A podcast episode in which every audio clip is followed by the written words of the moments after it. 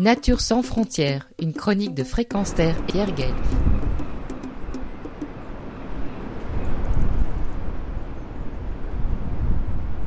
La dune du Perroquet est le plus remarquable massif dunaire du département du Nord et s'étend sur 250 hectares. Elle communique avec le massif dunaire du Westhoek situé en Flandre belge, formant ainsi un territoire naturel de plus de 600 hectares d'un seul tenant.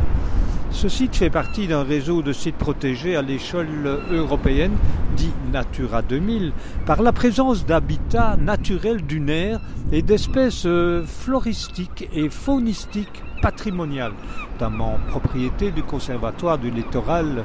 La dune du Perroquet est gérée par le département du Nord au titre des espaces naturels sensibles. Elle accueille de nombreux habitats d'une bordière à Oya, d'une embryonnaire, pelouse sèche, panne humide, qui englobe des végétations pionnières très intéressantes. La présence d'espèces exceptionnelles comme une valeur écologique indéniable.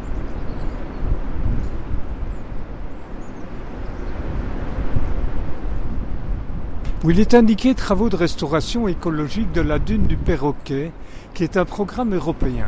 Bien entendu, cela nous intéresse au premier chef, surtout lorsque l'on sait que près de 432 000 euros ont été financent ce projet et ma foi, on se dit que c'est de l'argent bien utilisé, de l'argent des citoyens bien utilisé pour, alors, je cite, restaurer les habitats naturels d'une blanche et d'une grise des paysages d'une aire ouverte d'intérêt européen, entretenir les surfaces restaurées par du pâturage, recréer des zones humides favorables à la reproduction des espèces d'amphibiens protégés d'intérêt européen tels tritons crétés, crapauds calamites.